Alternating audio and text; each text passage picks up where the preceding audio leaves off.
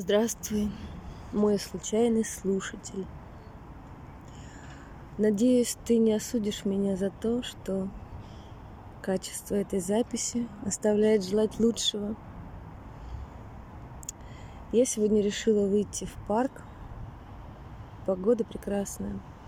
Вечер замечательный. А еще на небе такая красивая, кругленькая, яркая луна. Сегодня я хочу почитать про 18 генный ключ. Он какой-то очень особенный на самом деле. Не знаю почему. И вот Ричарду Раду он тоже очень нравится. Судя по тексту, который он написал. Я вам сейчас его прочитаю. 18 генный ключ – путь целостности – ситхи совершенства, дар целостности, тень суждений. Гадоновое кольцо, кольцо материи, программный партнер 17 генный ключ. Дилемма недостатки. Трансформационный путь 18 генного ключа пролегает от суждения к совершенству, и это путь целостности. Это прекрасный генный ключ – его нет в моем профиле и даже в матрице моего интегрального дизайна. И все же меня к нему тянет. Разбираясь с ключами своего профиля, двигаясь по золотому пути, нас могут притягивать те ключи, которых у нас нет. Как и почему это происходит, неизвестно. Но именно так в меня проник 18-й генный ключ. Меня интуитивно тянет к этому энергетическому полю. Мне нравится его исследовать течение шести месяцев его созерцания я чувствовал аромат его ситхи совершенства. В процессе размышления над 18-й ситхи я также познакомился и с другими проявлениями этого ключа – с тенью и даром. Я вижу их повсеместно, в том числе и в себе. Надеюсь, что результаты моего созерцания будут для вас вдохновляющими. Мы начнем с тени суждения. Совершенно очевидно, что все мы судим, а иногда даже осуждаем.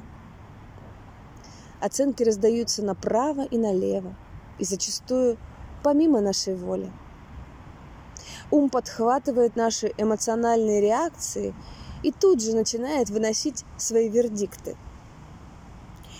Определившись со своей зоной комфорта, мы начинаем судить все подряд – наблюдая те или иные недостатки. Суждение базируется на понятийном восприятии ошибок, погрешностей и несовершенства. И это дилемма.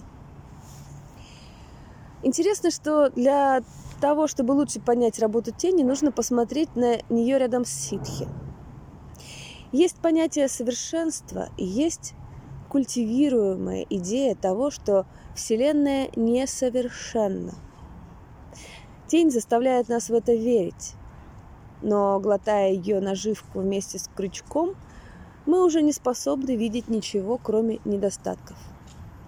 Восемнадцатая тень обожает недостатки и видит их везде. Как обычно, все начинается в наши юные годы. В возрасте от 14 до 21 года мы очень неуверенны, но пытаемся это скрывать. Мы учимся прятать собственные недостатки и в то же время выискиваем их у других. Мы видим ошибки, которые делают наши родители, промахи наших учителей, недостатки наших школьных друзей и врагов.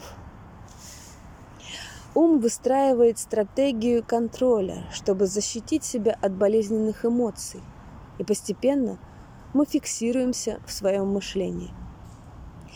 Обычно на это влияют те, с кем мы проводим больше всего времени. Наши друзья, приятели и сверстники. Это позволяет чувствовать себя мятежниками, изгоями, конформистами или нонконформистами. Но суть в том, что это замораживает наш ум и препятствует его естественному и свободному развитию. Генные ключи действительно удивительны. Они описывают генетические подножки на всех уровнях развития. Уже в юности мы закрепляем в нашем сознании идею о том, что этот мир глубоко испорчен. Он действительно далек от совершенства, но теневой ум видит только эту его сторону.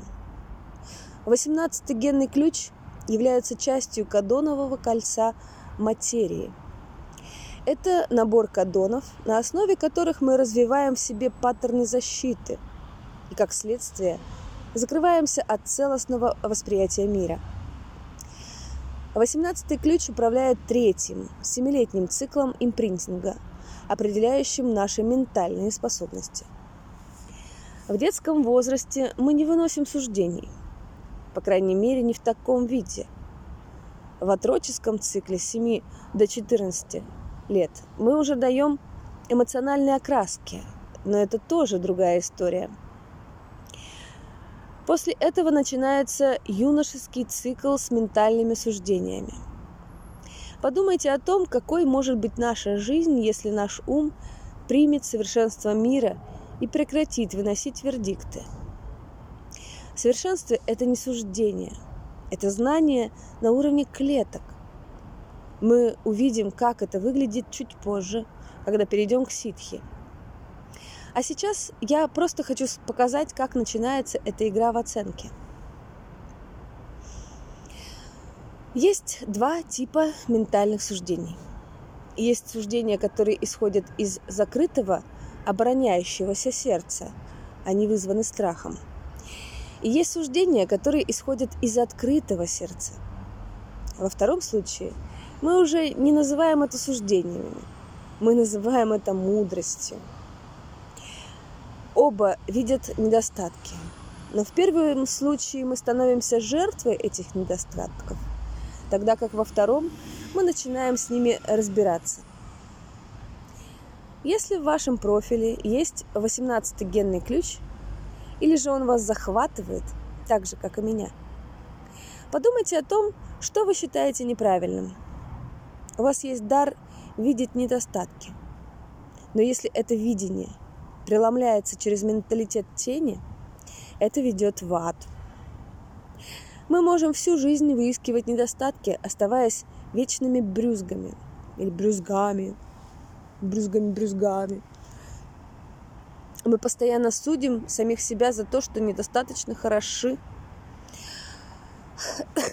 Но когда дело доходит до отношений, мы уже судим другого, поскольку он еще более несовершенен. Другой никогда не будет соответствовать нашим стандартам, а значит, полноценные отношения просто невозможны, пока мы не увидим паттерн и не начнем с ним творчески работать. Китайское название этой гексограммы звучит как «работа над испорченным». Замечательное название, волшебное – Тень видит только недостатки, и при этом нет никакой работы. Это как вечное проклятие, которое мы таскаем за собой повсюду.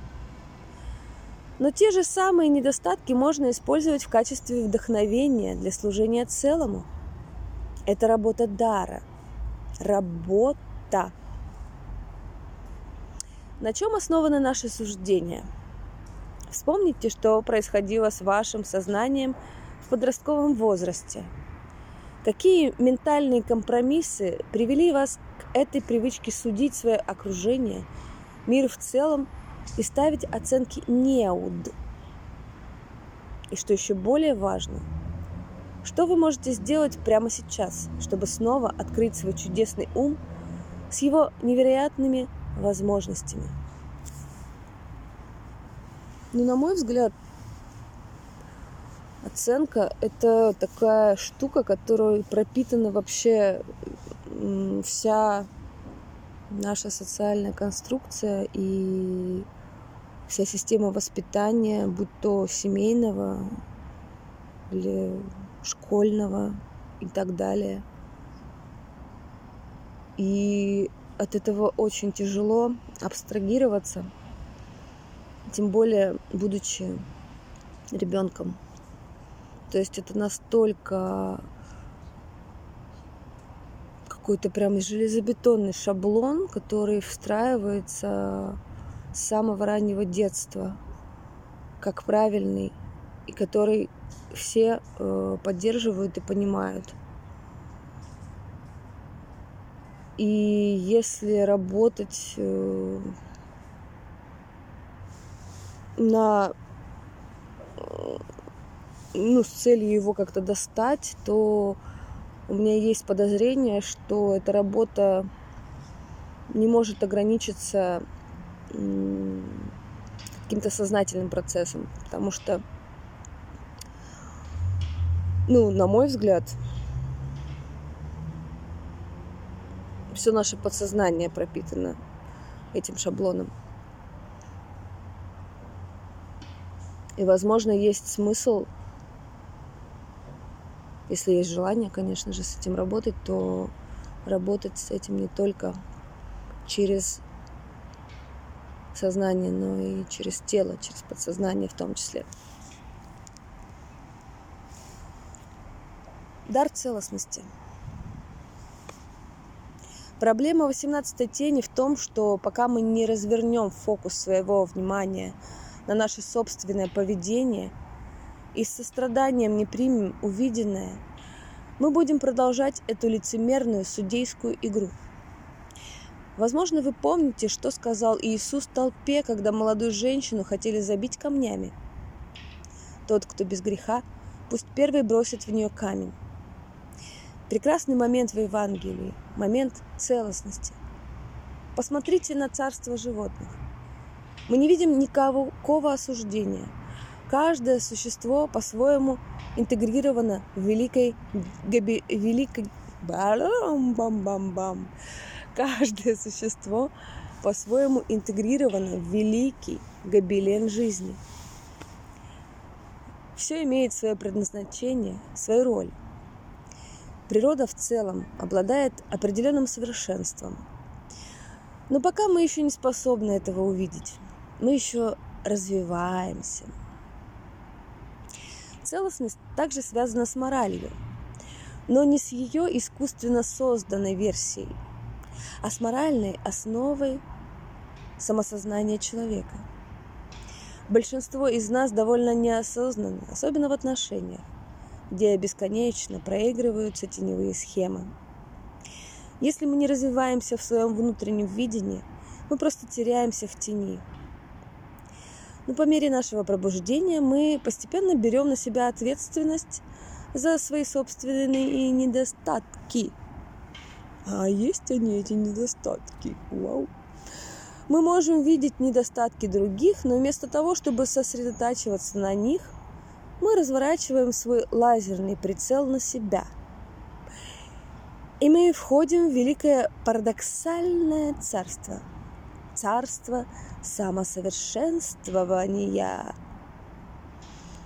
Парадокс здесь в том, что наше высшее Я не может быть улучшено. Оно всегда было, всегда будет совершенным. Но у нашего земного Я определенно есть пространство для улучшения. Так начинается наше внутреннее путешествие через восемнадцатый дар.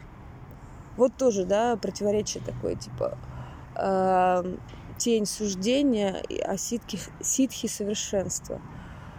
Так если все совершенно, то куда же нам самосовершенствоваться в итоге-то? Если оно изначально все и так совершенно. Вот это да, это классный парадокс вообще. Что значит недостатки? Недостатки это что? Это точки роста? Ну тогда, возможно, их нужно называть по-другому как-то. Э, потенциал. Ну, вот как тени, да, тени это, это типа потенциал, но сама терминология, она накладывает отпечаток определенный эмоциональный восприятие, то есть э, включаются сразу же ассоциации, что если это называется тень, то это что-то темное, а если это что-то темное, это значит что-то такое, ну, в стандартном каком-то ассоциативном ряду это обычно что-то плохое. Это типа противоположность свету. А свет это хорошо, значит тень это плохо. Ну, в общем, такая вот фигня. Итак, мы учимся использовать недостатки. Собственные недостатки, недостатки других и даже недостатки человечества для самосовершенствования. Начнем с того, что у большинства из нас фокус развернут наружу. Мы пытаемся что-то улучшить вокруг себя. Мы чувствуем стремление помочь. Это благородное дело, но оно также ошибочно, поскольку мы не в состоянии помочь миру, пока не поможем себе. Такой совет часто дают своим ученикам великие учителя – как помочь планете, если мы сидим и ничего не делаем? И учитель говорит, вы не можете, поскольку вы еще жертвы собственного ограниченного восприятия мира. Сначала нужно стать собой. Наше служение не может исходить из недовольства и гнева. Оно должно исходить из любви, мудрости и осознания – Опять вопрос, блин, кому оно должно? Мы сможем помочь только тогда, когда обретем целостность и перест...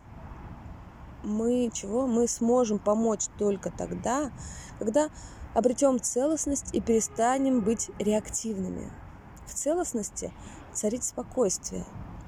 Оно не показное и не провокационное – Целостность – это пример для подражания. И поскольку этот дар, раскрывающийся между тенью и ситхи, у него есть корни в обоих состояниях.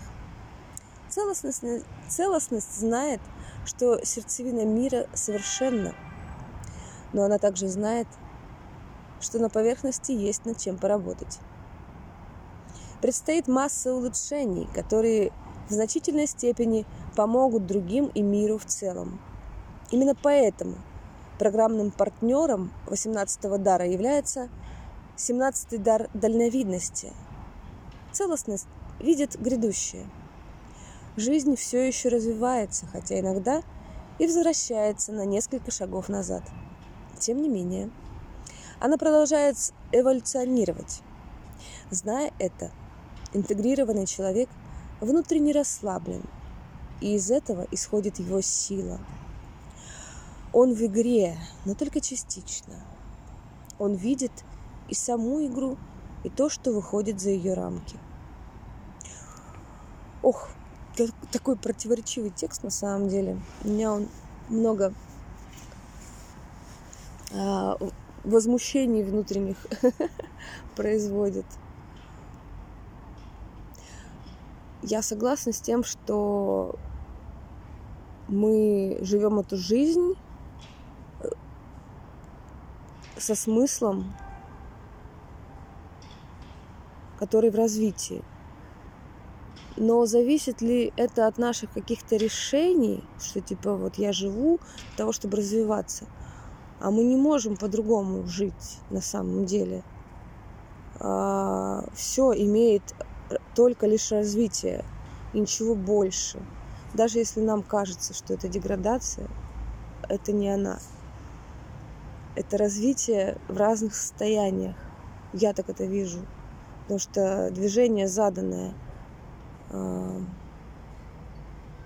божественным импульсом, оно не может быть остановлено или повернуто вспять.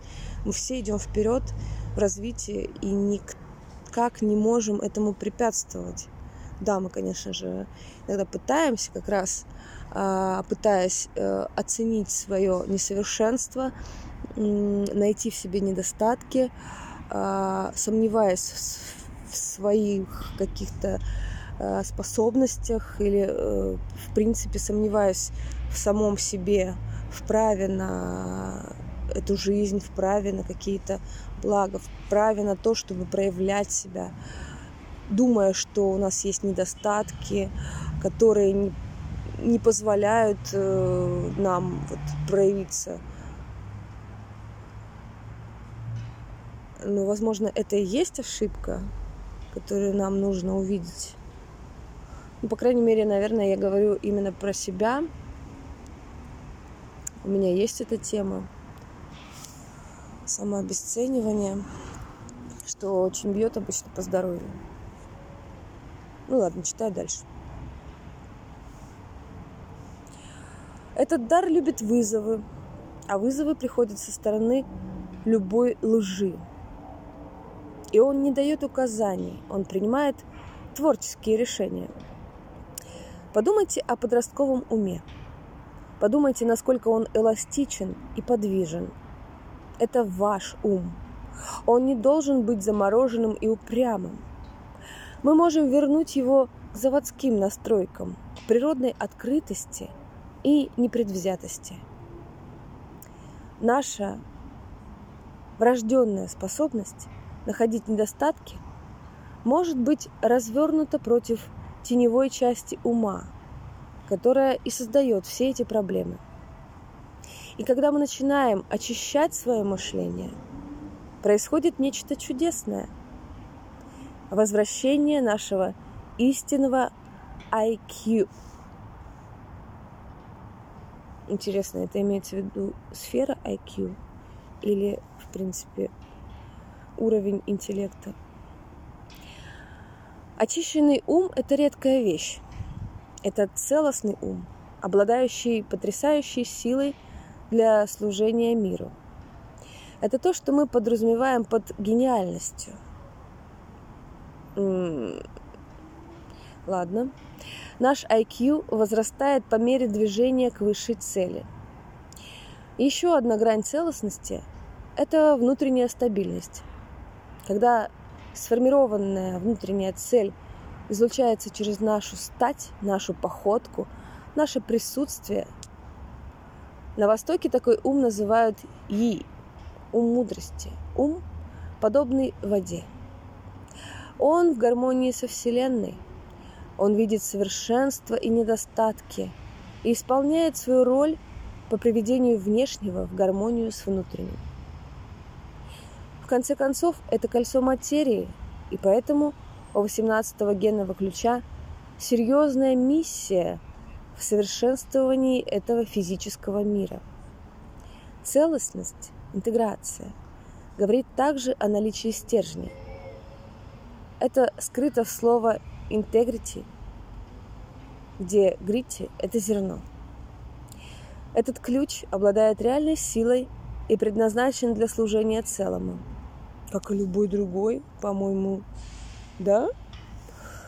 Конечно, эта роль требует выдержки, потому что нам придется идти против структур, против теневого потока, против скептиков, пессимистов, лицемеров, против массового сознания. Так что это действительно мощный дар, потому что внутренняя интеграция автоматически выделяет нас из толпы. Мы должны стать образцом гармонии, красоты и внутренней силы, даже если кажется, что все и все настроены против нас. Так то, что они настроены против нас, это же для нас и создано. А с чем же мы тогда должны бороться, если бы этого не было? Вот в этом и есть совершенство мира, в этом и есть э, гармония инь-ян. Если тебе нужно развиться в борьбе, то для тебя в мире найдется тот, с кем ты можешь бороться. Для света нужна тьма, чтобы в нее светить. А для тьмы нужен свет, чтобы она могла открыться этому свету и впитывать его. В этом есть совершенство мира. Какие могут быть недостатки? Это просто танец энергии неостановимый, бесконечный развитие и какие тут могут быть недостатки, какие тут могут быть противники, по сути, вот это просто игра. Настю понесло. Ладно, читаем ситхи совершенства. Совершенство. Что это такое? Большинство людей сказали бы, что совершенства не существует, и оно недостижимо. Это не так. О, я вспомнила, как мы с другом на этот счет дискутировали. Он мне просто там так э, выносил мозг по поводу того, что да какая нафиг гармония? В мире нет гармонии, ты что, с ума сошла? Какая нахрен гармония? О чем ты вообще говоришь? И вообще просто невозможно было пробить эту стену. Так вот, еще раз, большинство людей сказали бы, что совершенства не существует, и оно недостижимо. Это не так. Каждая ситхи является воплощением совершенства. Да, пробуждение ситхи – это редкое явление, но это факт. Так что же такое совершенство? Данное созерцание будет необычным. Есть совершенство внешнее и есть внутреннее. Хм, кто бы мог подумать. Давайте сначала рассмотрим внутреннее совершенство, потому что для большинства это бо- более понятно. Внутреннее совершенство – это осознание того, что мир, каким он является на данный момент, уже совершенен. Это не просто интеллектуальное понимание, это ощущается ядром нашей сути. Это кульминация процесса медитации или созерцания – полное принятие того, что есть в каждый момент. На ментальном уровне это принятие нашего процесса мышления, но оно также включает в себя отстраненность. Сначала мы становимся свидетелями нашего ума, и наш ум, постепенно отпуская все привязки, возвращается обратно к источнику бытия, что бы это ни значило. Мы проживаем совершенство из этого совершенного пространства спонтанно возникают мысли. Это похоже на погружение в глубины океана, туда, где царит покой, тогда как на поверхности происходит эмоциональная качка. Такое отсоединение насыщает нашу внутреннюю жизнь. В конечном итоге все эмоциональные паттерны – уходящие корнями в прошлое, также возвращаются к источнику эмоций, спокойные глубины бытия. Тогда эмоции переходят на более высокий уровень. Это уже экстатические чувства, которые на самом деле чувствами не являются. Это волны блаженства, наполненные мудростью. Когда эмоции и желания очищаются – Совершенство любви ощущается непрерывно. И эта любовь, безусловно, поэтому она включает в себя то, что когда-то считалось уродливым или испорченным, но теперь воспринимается как совершенное. Даже тень и ее проявление воспринимаются как совершенство. Это вот как раз э, к, теме, кстати, любви и влюбленности относится вот в человеческих отношениях. Когда человека любишь, то все его трещинки для тебя милые, приятные, прекрасные. То есть э, ты смотришь, просто любуешься, восхищаешься и не можешь наглядеться, надышаться этим какое же тут несовершенство, да какое ж, какие же тут недостатки, да это же любимейшие характеристики, которые, от которых ты кайфуешь вообще просто. Да, вот это и есть любовь. Есть совершенство физической формы, то, как она дышит, движется, ее ритм и темп, ее связь со всем сущим. Совершенство тела ощущается как безграничность, где одна форма перетекает в следующую, хотя каждая осознает себя как нечто отделенное от других. Мы склонны думать о некоторых людях как о совершенных. То есть Христос и Будда совершенны, а мы нет. На самом деле мы все совершенны от головы до пят. Ну, наконец-то, Ричард. Я знаю, что приверженцы New Age постоянно об этом твердят – мы все совершенны, все идеально. И они правы, но это может быть и ментальной установкой. Тем не менее, если нам нужно это сказать, значит это так и есть. Просветленный и непросветленный, и тот и другой совершенно. Ситхи всегда так парадоксальны. Угу.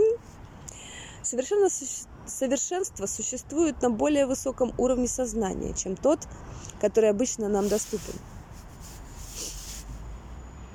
Оно находится в высшей троице, в каузальном, будхическом и атмическом телах. Наше сознание должно подняться к этим уровням, и они должны спуститься в нашу форму, в нашу эмоциональную и ментальную жизнь. Это и есть процесс просветления. Уровень дара еще не предполагает совершенства. Он находится в процессе совершенствования. Он выражает стремление к совершенству через творчество и служение. Существует большая разница между совершенствованием и совершенством. Да. Ну загнул. В совершенстве нет ничего для совершенствования. Логично. Вы когда-нибудь думали об этом? Ну, конечно. Процесс окончен. Поиском пришел конец. Мы прибыли. Да куда, блин, на станцию, что ли, конечную? Все продолжается. Ты чё? При этом жизнь продолжает развиваться, но она эволюционирует к еще более высокому уровню совершенства. Но как это может быть? Да запросто. Если достигнуто совершенство, как может продолжаться эволюция? Хм. Ну, вопросики. Может быть, потому что совершенство бесконечно? Это неразрешимый для ума парадокс. Ну а как же пословица «нет предела совершенству»? Совершенству нет предела – а как насчет внешнего совершенства? Как совершенство можно разделять на внутреннее и внешнее? Нельзя. Но поскольку мы внутри ситхи, здесь возможно все. Какие бы слова нам ни понадобились, мы будем их использовать. Когда я говорю о внешнем совершенстве, я имею в виду наш мир. Может ли он когда-нибудь стать совершенным? Мы знаем, что с перспективы просветленного сознания он уже таков. Он таковой внутренне, но не снаружи, не так ли? Ну, не знаю, скажи ты. Существуют легенды об Эдеме и Шамбале, небесных царствах. Почти в, каждом мирово... в каждой мировой культуре и мифологии есть отсылка к небесам и к совершенному миру за пределами нашего. В Откровении святого Иоанна – это выглядит еще круче. Там говорится о пришествии небес на землю или о приходе нового Иерусалима. В других культурах также есть легенды о рае, которые мы однажды унаследуем. Может, это просто безумный идеализм? Что ж, с перспективы научного материализма это может показаться безумием. Мир сегодня находится в плачевном состоянии. М-м, Ричард, ты что вносишь суждение, ай-яй-яй. Не так ли это на самом деле? Я хочу, чтобы мы позволили этой ситхи действительно взорвать наши умы. Она должна это сделать. Знаете, всего лишь пара изобретений, и наш мир будет выглядеть совсем по-другому. Например, открытие свободной энергии и изобретение таблеток, заменяющих нам пищу. Большинство битв на Земле связано как раз с этими ресурсами – едой и энергией. Если будет решена энергетическая проблема, мы можем даже переселиться на Марс или на Луну, так что вопрос территории также будет решен. Внешне такие вещи возможны и даже вероятны в будущем. Может быть, рай на Земле не так и далек, как мы все думаем. Конечно, внутренние и внешние тесно связаны. Они вообще нераздел... нераздельны. Внешнее следует за внутренним. В этом созерцании есть еще одно измерение, и это совокупность духовного и физического, неба и земли, мистического и научного, технологий и сознания. Речь не идет о киберлюдях.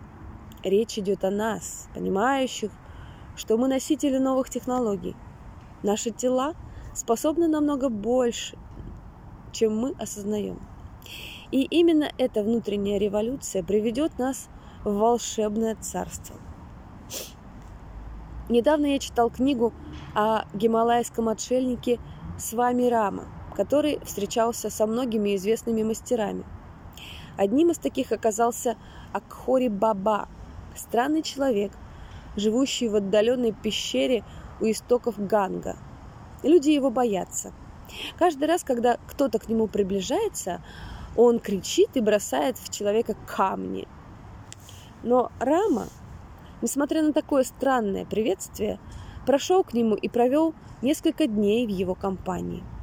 Они оба отшельники, и у них возникло понимание. У Баба есть необыкновенный дар превращать материю в энергию и наоборот. Он уединился, чтобы совершенствовать свое искусство, и именно поэтому он притворяется злым и пугает людей. Он умеет превращать камни в миндаль и производить пищу буквально из воздуха. Читая эту книгу, вы уже, наверное, понимаете, что слышите аутентичный голос и чувствуете, что это правда. Дело в том, что мы уже представляем собой продвинутую технологию. Все, что нам нужно, это вдохновение и время для экспериментирования. А значит, рано или поздно это произойдет. Мы все обладаем невероятными возможностями. У нас есть все эти ситхи. Грядет большое воплощение, и алхимические процессы затронут не только отдельных индивидуумов, но и целые коллективы. Это намного больше, чем мы можем себе представить. В основе нашей ДНК лежит более высокий идеал. Мы называем это синархией, и мы являемся ее транспортными средствами – когда она придет в мир, в форму, она реализует принцип синтропии, принцип щедрости и служения всему человечеству.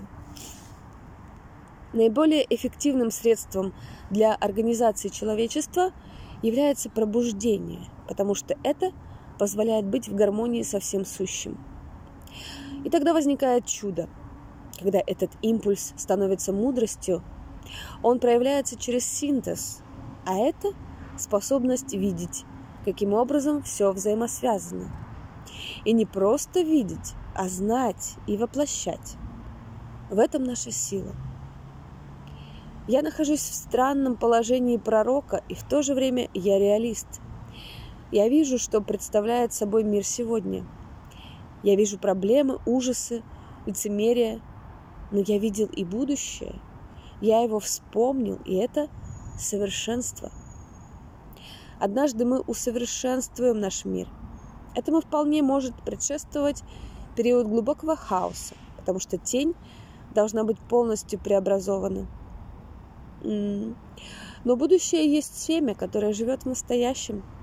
Это еще один парадокс.